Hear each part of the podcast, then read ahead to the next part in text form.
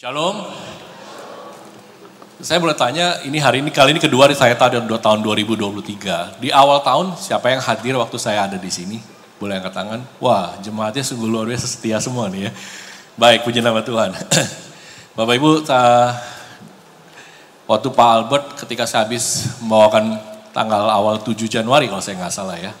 Terus Pak Albert malam eh, sore-sore lah kira-kira kirim saya invite collaboration Instagram saya sempat terhenyak sebentar karena saya pikir aduh Instagram saya di link dengan JCC kayaknya saya nggak layak nih. Saya bukan dari awal saya kenalkan saya adalah hamba Tuhan tapi pengusaha dan bukan uh, pendeta gitu ya. Jadi saya berpikir untuk Pak Albert ngajak saya kolaborasi Instagram, aduh ngeri-ngeri sedap juga ya. Takut salah gitu kan. Tapi satu dua menit lah akhirnya saya accept invite-nya. Dan luar biasa Bapak Ibu, itu sore kayaknya menjelang makan, saya mau makan malam, saya masih ingat ada 34 ribu viewer, ya 34 ribu. Selesai saya makan, 49 ribu viewer. Saya pulang sampai rumah, hampir 90 ribu. Besoknya udah 150 ribu ya, hampir puji sama Tuhan ya. Kita ber, kita bersyukur ya, tentu pasti Tuhan punya maksud gitu ya. Saya juga surprise sekali gitu ya. Dan kalau Bapak Ibu follow Instagram saya, saya nggak punya mungkin viewer yang sebanyak itu selama ini gitu ya. Dan saya bilang Pak Albert nih, ini gara-gara Pak Albert nih. Dan puji Tuhan memang setelah itu, jadi saya tidak tahu banyak gereja tiba-tiba ngundang, kasih saya schedule, kasih saya jadwal. Saya cerita Pak Albert, duh Pak Albert ini saya jadi bergetar sendiri saat itu ya. Tapi puji Tuhan, artinya semua untuk kemuliaan nama Tuhan ya Bapak Ibu. Amin. Nah hari ini tema saya boarding Bapak Ibu ya. Tadinya saya mau minta Pak Albert, Pak siapin pesawat bisa nggak lebar 2 meter di sini. Nanti Pak Albert bingung ya, jadi saya hanya bawa pesawat kecil miniatur ini ya. Nah, apa itu boarding? Siapa yang belum pernah terbang, belum pernah terbang karena takut terbang misalnya, ada? Angkat tangan. Satu, wow ibu belum pernah terbang. Dua, tiga, ada lagi tiga. Ada lagi belum pernah terbang. Empat di belakang. Ibu juga belum pernah terbang ya. Lima, enam, Suatu saat staff saya bilang, Pak, saya mau ke Pontianak. Lalu saya bilang, ya udah, jam berapa pesawatnya? Nanti siang Pak, jam 2. Oke. Tiba-tiba jam 4 sore, dia udah ada di kantor lagi. Saya kaget. Loh, kamu katanya ke Pontianak jam 2? Iya Pak, saya ditinggal Pak pesawatnya. Kenapa kamu ditinggal? Saya nyampe jam 13.30 Pak. Pesawat saya ditinggal, saya lah kamu pikir kamu naik kereta gitu ya. Pesawat jam 2 kamu baru setengah 2 nyampe bandara. Jadi dia berpikir kayak stasiun kereta Bapak Ibu ya. Kalau telat 10 menit, eh masih masih ada 10 menit masih bisa masuk gerbong gitu kan lari-lari ya. Kalau di naik pesawat kan enggak gitu ya. Jadi ini cuma cerita ya sekilas cerita. Tapi buat saya saat itu ternyata bisa persepsi orang bisa salah gitu ya. Nah hari ini kalau kata boarding, Bapak Ibu mungkin ya tadi yang belum pernah pesawat boarding ya, jadi kita sudah punya kesiapan, kita masuk dalam pesawat, kita artinya itu boarding. Nah, oke, okay, ada seorang, uh, oke okay, saya clicker saya lupa, oke. Okay. Ada seorang anak kecil nanya sama ayahnya, seberapa besar sih Tuhan itu gitu ya, seberapa besar Tuhan itu. Lalu ayahnya bilang, coba kamu lihat pesawat terbang yang di atas sana gitu ya. Lalu anaknya bilang, lu kecil sekali. Ya itu kayaknya kayak 10 cm gitu ya, dia bilang dari jauh. Ya memang kecil kata ayahnya. Oke kalau gitu ayahnya bilang sekarang kita menuju bandara. Lalu anaknya lihat, wah ternyata pesawat itu besar sekali. Ya sampai lebarnya dia nggak bisa tahu berapa meter, nggak bisa tebak. Kalau tadi dia bisa lihat kira-kira oh di atas sana ada 10 cm. Lalu sekarang besar banget, nggak bisa tahu berapa besarnya. Ya, ayahnya bilang, itulah besarnya Tuhan ketika engkau dekat. Ya. Jadi waktu kalau engkau dekat dengan Tuhan maka kebesaran Tuhan itu engkau rasakan. Kasih Tuhan itu melingkupi kekurangan kita. Lalu kuasa Tuhan itu melampaui kekhawatiran kita. Karena apa? Tuhannya besar di depan kita. Masalahnya di sana. Tapi kalau saudara jauh, saudara terbalik. Tuhannya jauh di sana, masalahnya ada di depan mata kita. Ya, persoalan depan mata kita. Ya, Tadi lagu ini bagus ya. Christ is enough for me. I have decided to follow Jesus. No turning back. No turning back. Kenapa orang bisa turning back? Karena yang dilihat masalahnya terus di depan. Tuhan yang gak dilihat jauh di sana. Ya, kalau saudara cari pekerjaan belum dapat, yang kuliah masih bingung, yang mau mungkin punya usaha, ya, punya dilema, ada di persimpangan jalan, nggak tahu mesti ngapain, ya. Tapi tempatkanlah Tuhan dekat dengan saudara, ya, supaya saudara bisa menyelesaikan masalahnya. Jangan dibalik, ya, yang dilihatnya masalahnya terus, tapi lupa Tuhannya di belakang sana. Jadi jangan menjauh daripada Tuhan, ya. Jadi dekat bersama Tuhan. Hari ini tema kita boarding ya. Saya mau baca, ambil dari Mazmur 73 ayat 28. Saya baca ya. Tetapi aku, aku suka dekat pada Allah. Ya, aku suka dekat pada Allah. Aku menaruh tempat perlindunganku pada Tuhan Allah. Supaya dapat menceritakan segala pekerjaannya. Nah, di dalam King James Version, Inggrisnya, ya, but it is good for me, ya, it is good for me to draw near to God. I have put my trust, ya, saya meletakkan percaya saya, I have put my trust in the Lord God. Ya, saya taruh kepercayaan saya sama Tuhan, that I may declare all your works. Ya, saya akan menceritakan pekerjaan karyanya Tuhan buat kita. Ya, I may declare all your works. Hari ini tiga aja kita poin kita yang kita mau bahas. Satu adalah bagaimana kita dekat dengan Tuhan, mendekat dengan Tuhan. Yang kedua, kita trust sama Tuhan, percaya sama Tuhan. Yang ketiga, cerita kebaikannya Tuhan. Ya, tiga poin. Baik. Nah, saudara, salah satu pelukis wajah nyamperin saya. Jadi kemarin, lalu dia bilang saya, Pak, uh, uh, ini karena di US, dia bilang, Sir, you want to paint everything I can do very fast dia bilang gitu. Karena dari kata very fast saya langsung bilang ya, oh ya udah seberapa cepat? Five minute, oh enggak lah kalau cepat saya bilang dua menit. Lalu dia bilang nggak mungkin. Ya dia bilang saya hanya bisa empat menit lah. Gitu. Jadi kayak tawar menawar nih mau ngelukis aja gitu ya.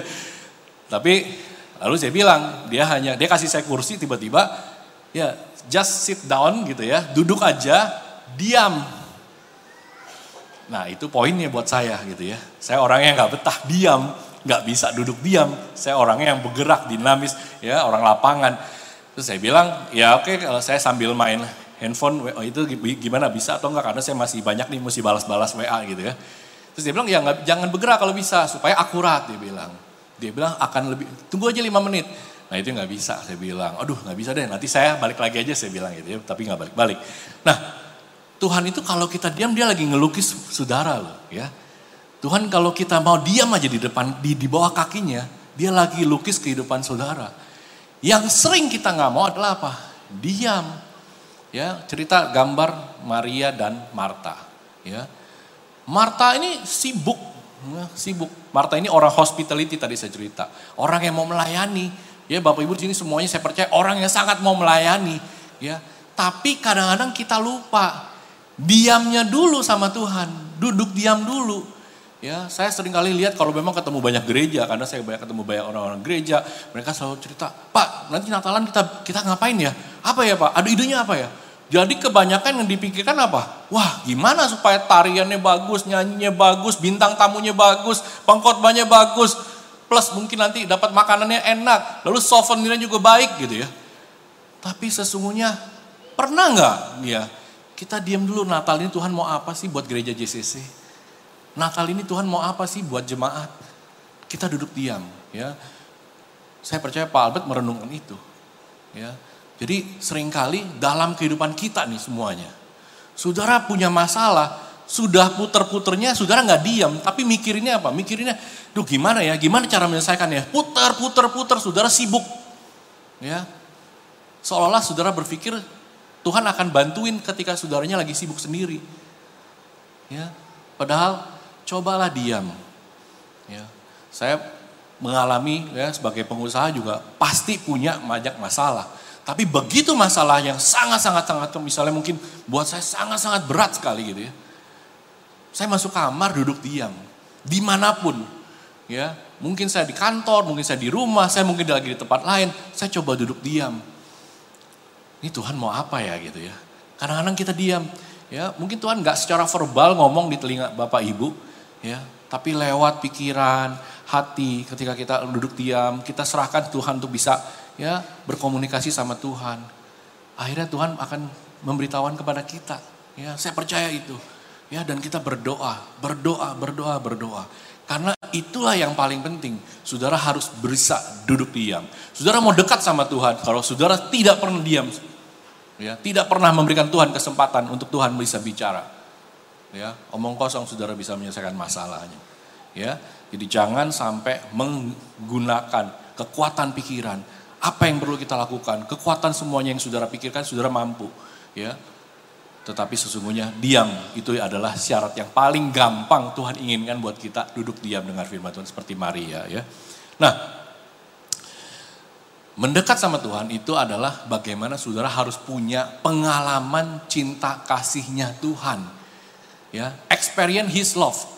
Saudara kalau pribadi belum mengalami ya, tanya sama Tuhan Ya, saya tapi saya percaya bahwa di sini semuanya sudah mengalami bagaimana cinta kasihnya Tuhan.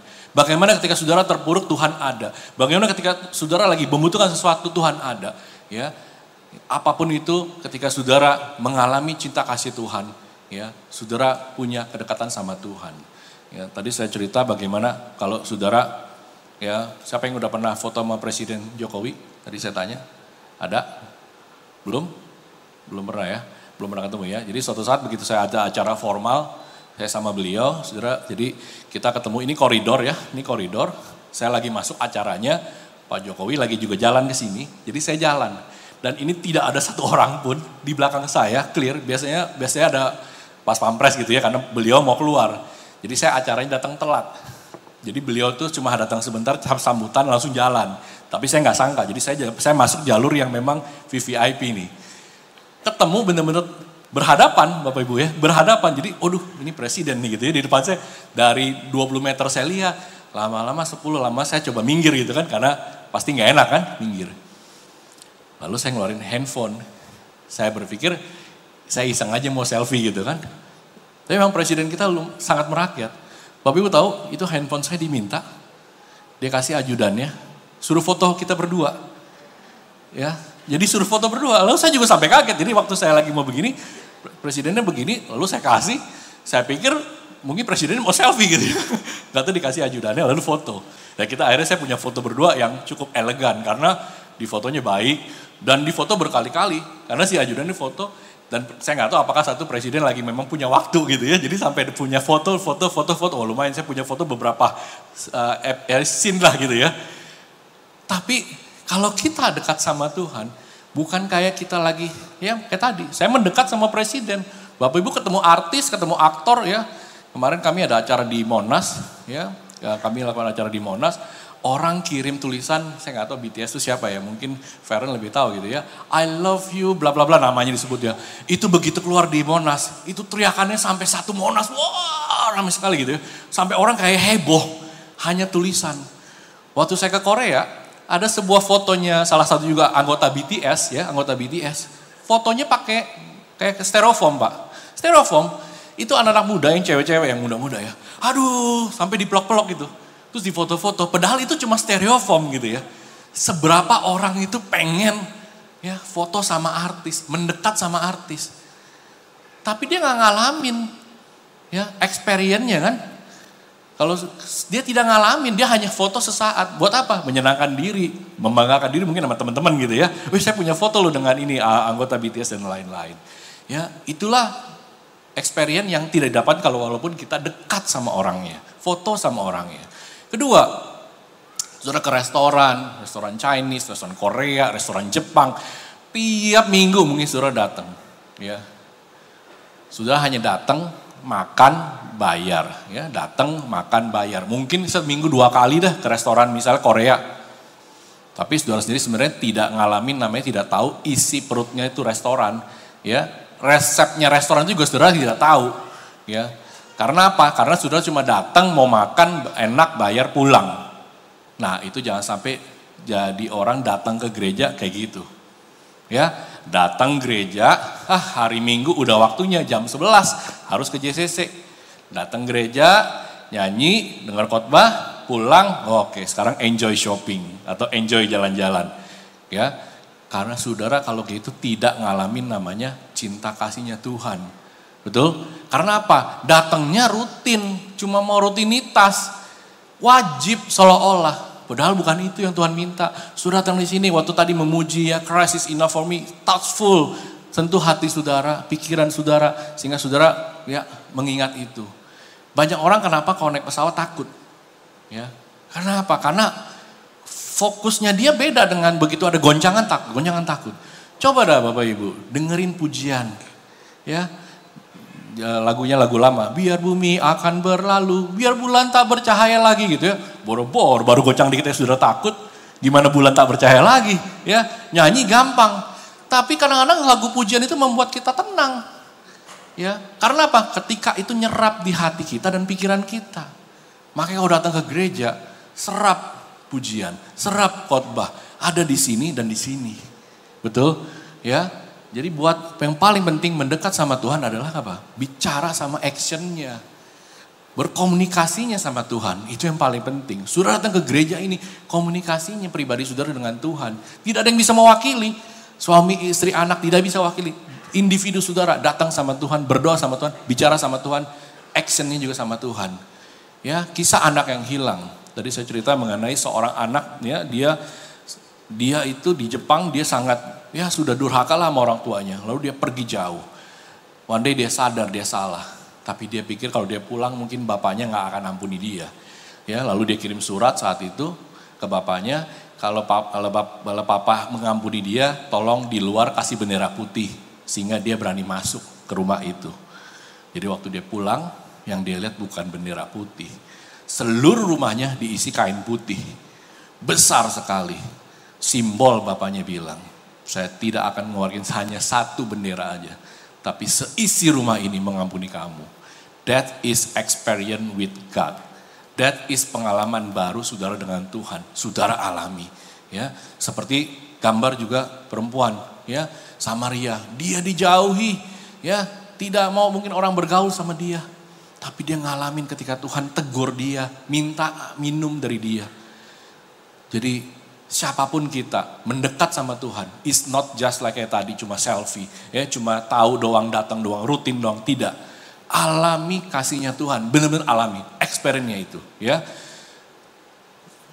Saudara akan berubah ketika saudara punya mengalami namanya cinta kasihnya Tuhan. Ketika apa? Yang paling gampang. Semua orang tuh paling mudah tersinggung ya. Kemarin saya ada ketemu satu uh, jemaat di satu gereja nih, gereja lain kebetulan Pak Albert ya Bu pindah gereja mana sekarang saya nggak pernah lihat di situ gitu ya. Ibunya bilang, oh saya udah pindah ke gereja lain ya, gereja GBI lain. Loh kenapa? Ah nggak bagus lah pak. Ah bagus kenapa? Saya ketemu pendetanya, saya udah 20 tahun pak di sana, di sana ya, yang gereja sebelumnya. Tapi saya ketemu di luar, saya salaman mukanya nggak nengok. Ya, jadi begitu mudah tersinggung, mungkin nanti ketemu Pak Albert di mana nggak tahu ya, di, di mall mungkin Pacific Place di mana gitu ya. Lalu Pak Albert nggak nengok, Bapak Ibu jangan marah-marah keluar dari gereja. Ya, orang mudah tersinggung. Saya saya sampai denger ya, kadang-kadang Bapak Ibu saya juga gini, kami punya acara sering kali kalau kantor ya, tamu banyak, tamu bisa 500 orang. Begitu salaman kadang-kadang kan kita bisa lihat muka bisa enggak ya. Bukan sengaja tidak lihat mukanya kadang-kadang gitu ya. Karena kita salaman kita fokus oh ada lagi, ada lagi, ada lagi. Ya kayak orang mungkin Bapak Ibu menikahkan anaknya ada di panggung ya, salaman, salaman, salaman, salaman. Saya pernah hadir di satu acara anaknya Kapolda, udah terbang jauh-jauh keluar kota. Setelah wedding selesai, padahal saya salaman loh sama beliau. Itu Kapolda nanya saya, wah ini maaf ya karena bahasa kita udah bergaul. Kok lu gak dateng? Dateng pak, saya dateng. Masa lah saya salaman bapak. Wah nggak tahu kan dia nggak inget. Saking tamunya ada mungkin 2000 saat itu.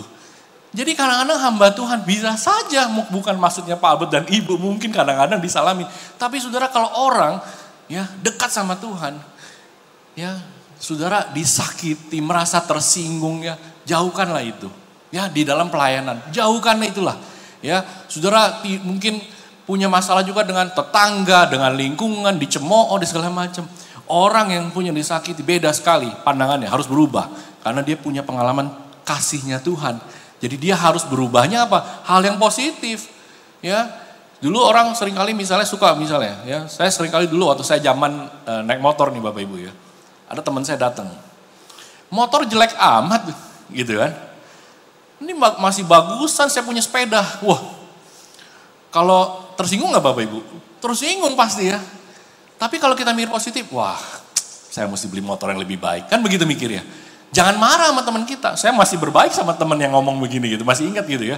Terus saya masih ingat banget. Saya beli mobil itu tahun mungkin tahun 90-an gitu. Tahun mobil tua. Ya ini mobil larinya juga kalah sama motor saya gitu ya. Jadi kadang-kadang omongan orang kan temen ya temen deket loh. Kadang-kadang temen deket malah yang ngomongnya nggak enakan gitu kan. Ya tapi di lingkungan gereja juga bisa sama nih nanti keluar ketemu gitu ya. Mungkin nggak nyapa. Nah, jangan sampai saudara ya dijatuhkan orang malah gampang tersinggung. Change your heart. Change karena apa? Kasih Tuhan lebih besar. Ya, pikirkanlah lebih baik daripada itu. Ya, kedua, ya, apa yang kita harus rubah lagi? Saya tadi cerita mengenai pilot talk, ya, sesama pilot, briefing. Ya, ini ada istilah pilot talk katanya. Ya. Jadi kalau pilot itu, kalau saya terbang dari Jakarta menuju misalnya Singapura, ya, dari Jakarta menuju Singapura itu, yang mereka kasih tahu adalah ini loh jalurnya yang harus dilalui oleh pilot, ya. Bukan mereka bilang, eh jangan lewat sini ya, sebelah Lampung nih ada bahaya nih, ada turbulence. Jangan lewat kanan ya, nanti di sini ada lagi bahaya lagi. Jangan lewat sini. Jadi dikasih tahu jangan lewat sini, jangan enggak yang dikasih tahu adalah ini loh jalur yang Anda harus lewatin menuju Singapura. Ya, sering kali nih kita yang dipikirin negatifnya terus. Ya, kita itu yang dipikirin negatif padahal experience his love itu artinya apa? Kita harus memikir hal yang positif yang Tuhan sudah bisa berikan buat kita. Ya, jangan mikirin begitu resesi ekonomi, aduh saya pasti nggak bisa nih, usaha saya pasti susah wah pasti repot. Yang kuliah juga mungkin, aduh saya nggak bakal diterima lah di kampus A. Aduh susah lah ini, semua ngalami, semua udah dipikirin susahin dulu. Ya, tapi sebenarnya Tuhan punya jalur yang positifnya nih. Amin. Ya, yang kedua kalau saudara lihat orang sukses juga jangan salah. Ya, lihat orang sukses jangan kepo gitu ya. Waduh, jangan-jangan dia korupsi nih. Jangan-jangan dia makan duit orang nih. Jangan-jangan dia kerjanya nggak bagus nih. Ya, jangan.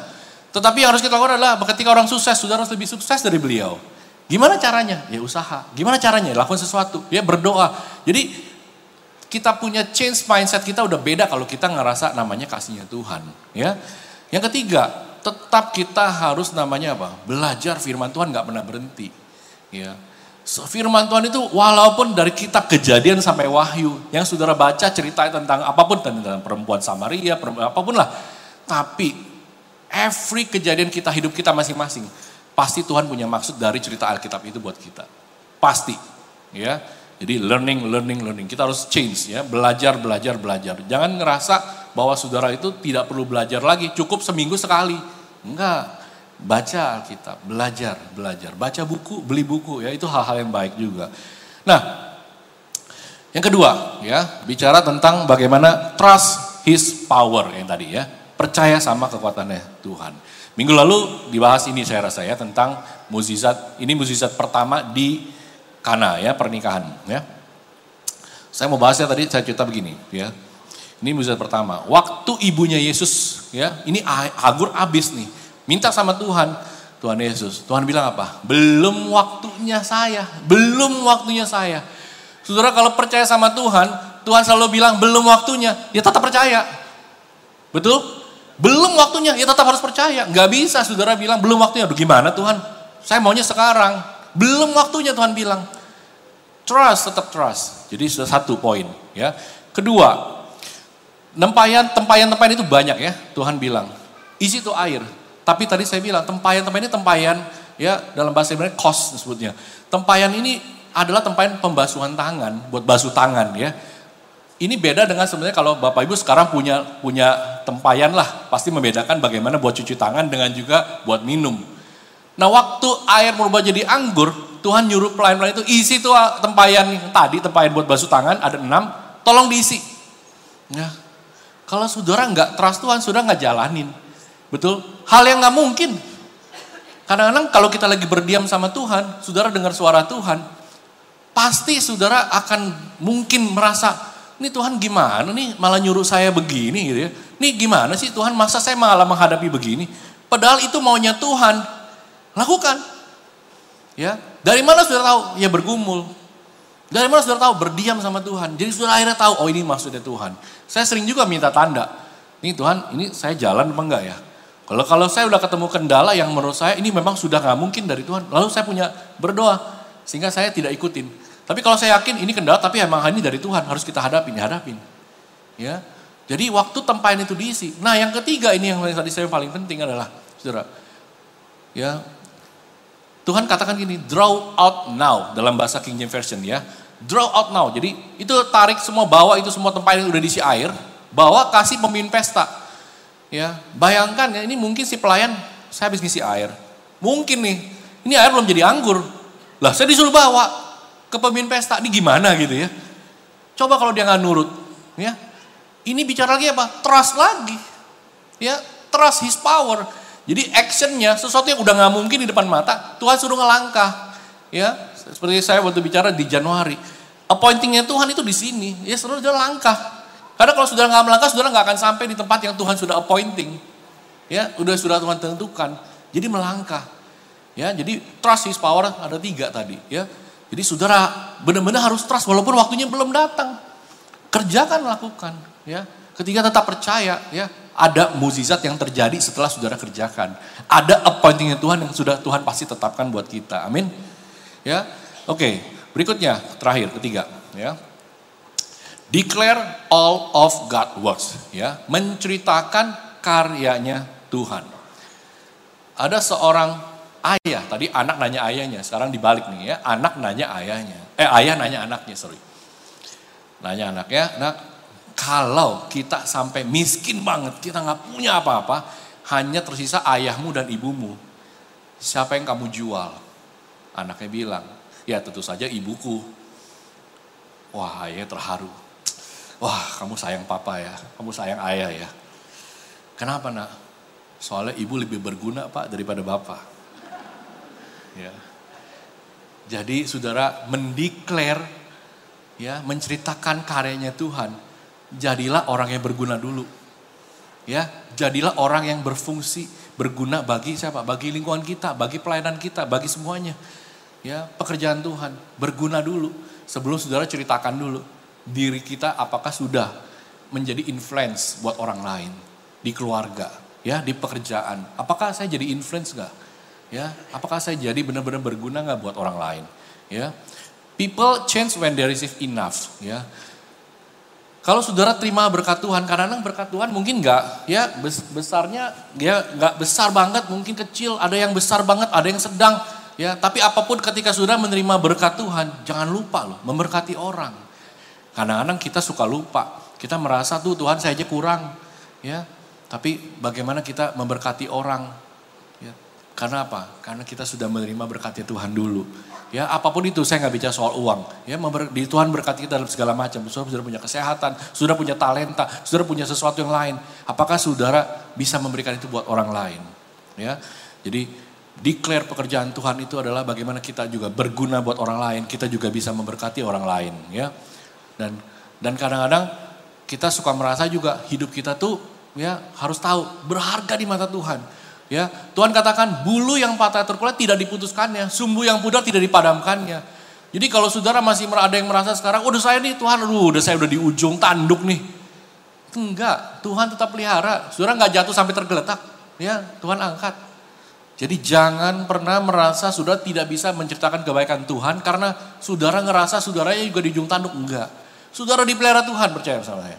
Apa pun resesi ekonomi saat ini, saudara tetap ada di tempat ini Ya, percaya Tuhan tetap memelihara. Appointingnya Tuhan buat kita semua masing-masing berbeda. Ya, ada timingnya Tuhan. Oke. Nah, Lukas 7 ayat 37 47 ya. Ini udah bagian yang terakhir dari uh, cerita saya. Ini ceritakan bagaimana Tuhan itu ketemu dengan seperti seorang perempuan yang berdosa, ya, perempuan yang berdosa. Dia datang sama Tuhan, lalu dia ya nuangkan minyaknya di kaki Tuhan, ya. Dia melakukan apa pun duduk dia sama Tuhan, dia memberikan sesuatu. Sampai orang Farisi, lalu uh, murid-murid Tuhan tuh komplain. Ini kok orang berdosa tapi Tuhan kok kenapa dekat-dekat gitu ya. Terus Tuhan kasih perumpamaan kan, dipanggil lah ya. Saya sungguh salut ya, Tuhan tahu hati murid-muridnya ya. Simon ada yang aku mau katakan. Saudara kadang-kadang saya berpikir ya, Bapak Ibu, kalau kita berpikir hal yang jelek saja ya, kita berpikir hal yang sesuatu yang mungkin gak bagus saja ya. Tuhan tuh udah tahu duluan kan, pasti. Percaya Bapak Ibu, amin. Tuhan tahu duluan. Waktu Simon berpikir udah mungkin jelek nih. Tuhan bilang, Simon aku mau katakan kepada kamu. Kalau ada dua orang punya hutang, yang satu 50 dinar, yang satu 500 dinar, siapa orang yang akan mengasihi kalau orang itu diampuni, dihapuskan hutangnya? Tentu saja yang 500 dinar. Saudara kadang-kadang kita itu lupa balas kebaikan Tuhan, lupa cerita kebaikan Tuhan. Kenapa? Karena sudah merasa pekerjaan saya baik-baik, kuliah saya baik-baik, ya lingkungan saya baik-baik, keluarga saya baik-baik, sampai saudaranya lupa Sebenarnya Tuhan sudah tolong saudara. Ya, Bapak Ibu sudah ditolong sama saya, sudah tolong Tuhan. Kadang-kadang kita lupa, kita merasa super power, everything oke. Okay. Ini kebalikannya. Saudara merasa aman, nyaman. ya. Lalu sampai lupa mengucap syukur. Saudara every time pesawat landing, saya tahun 2023 ini sudah terbang mungkin 20-an kali lah ya. Bulak balik terbang dari Januari. Jadi setiap landing, setiap landing pasti. Kalimat saya pertama keluar dari Tuhan Thanks God, Tuhan itu baik. Saya selalu latih itu dari dulu, dari dulu. Mungkin dari semua penerbangan yang saya pernah lakukan, mungkin ada yang saya lupa satu, dua, tiga kali. Ya, tapi saya selalu tanam. Begitu landing, pasti saya langsung bilang, Tuhan Yesus, terima kasih. Tuhan itu baik. Ya, Saudara kadang-kadang kita merasa, ya terbang, pastilah saya nyampe Singapura, pastilah saya nyampe Hong Kong, pastilah saya nyampe Bangkok. Saudara kan kadang nggak ngerasa turbulence kan, oh nyaman nih pesawatnya, terbangnya nyaman, pesawatnya besar, sehingga landingnya aman. Lupa, begitu mendarat sibuk, karena mau belanja kan, semua orang langsung turun ya. Kalau di pesawat kadang-kadang orang suka, saya juga bingung gitu. Begitu mendarat ada yang langsung bangun, mau keluarin tas, mau buru-buru. Sama kok, kita harus ngantri tetap ya. Yang bisnis class keluar duluan atau yang first class keluar duluan, terus, terus, terus, terus ke belakang. Terus kita ngapain kayak orang mau buru-buru. Malah saudara lupa, dan saya lupa doa malah. Harusnya begitu pesawat landing, Don't do anything. Thanks God. Ya, saudara dalam keadaan apa pun, saudara lagi pesawat saudara aman, saudara ekonomi aman, saudara semua punya pendidikan aman, saudara punya keluarga baik-baik. Jangan pernah lupa katakan kebaikan Tuhan. Ceritakan kebaikan Tuhan, ya. Bukan karena kita lagi susah kita baru bicara sama Tuhan, ya. Nah, saudara hari ini kita ini boarding, ya, di bumi ini menuju surga. Waktu saudara punya masalah, waktu saudara punya turbulence ekonomi, waktu saudara punya turbulence yang punya masalah kesehatan. Siapa yang saudara telepon? Siapa yang saudara doakan? Apakah saudara datang sama Tuhan pertama? Jangan-jangan saudara cuma cari dokter paling baik, cari rumah sakit paling bagus, ya, cari pengusaha yang bisa nolong saudara ekonominya, cari punya pejabat yang bisa nolong saudara. Padahal di bumi ini sama seperti saudara kita semua udah boarding, ya. Pray, doa, karena doa itu first classnya kita berdoa komunikasi sama Tuhan. Doa kita yang pertama, prioritas kita sama Tuhan. Ingat ketika saudara punya masalah di bumi ini. Ingat ketika saudara punya kesusahan. Ingat ketika saudara punya kesenangan. Pray to God is your priority. Tuhan memberkati. Mari kita bersama. Tepuk tangan untuk kalian makin nama Tuhan. Kami percaya Tuhan, ketika kami duduk diam di hadapan Tuhan, Tuhan berbicara pada kami. Ajar kami Tuhan memprioritaskan berdoa kepada Tuhan. Dalam segi apa pun Tuhan, dalam segi kami punya kesusahan, kami punya kesenangan, kami punya sukacita, kami punya kesusahan yang berat, kami percaya Tuhan adalah prioritas kami. Kami mau berdoa kepada Tuhan, menyerahkan sepenuhnya kepada tangan Tuhan. Bahwa tidak selalu Tuhan menjawab doa kami pada waktunya kami, tetapi pada waktunya Tuhan, Tuhan memberikan satu hal yang indah. Appointing Tuhan yang kami nantikan. Ajar kami terus menerus Tuhan mengerti akan caranya Tuhan, waktunya Tuhan. Dan kami percaya ya Bapak, Tuhan memberkati kami semuanya. Di dalam nama Tuhan kami, Yesus Kristus, sama-sama katakan, amin. amin.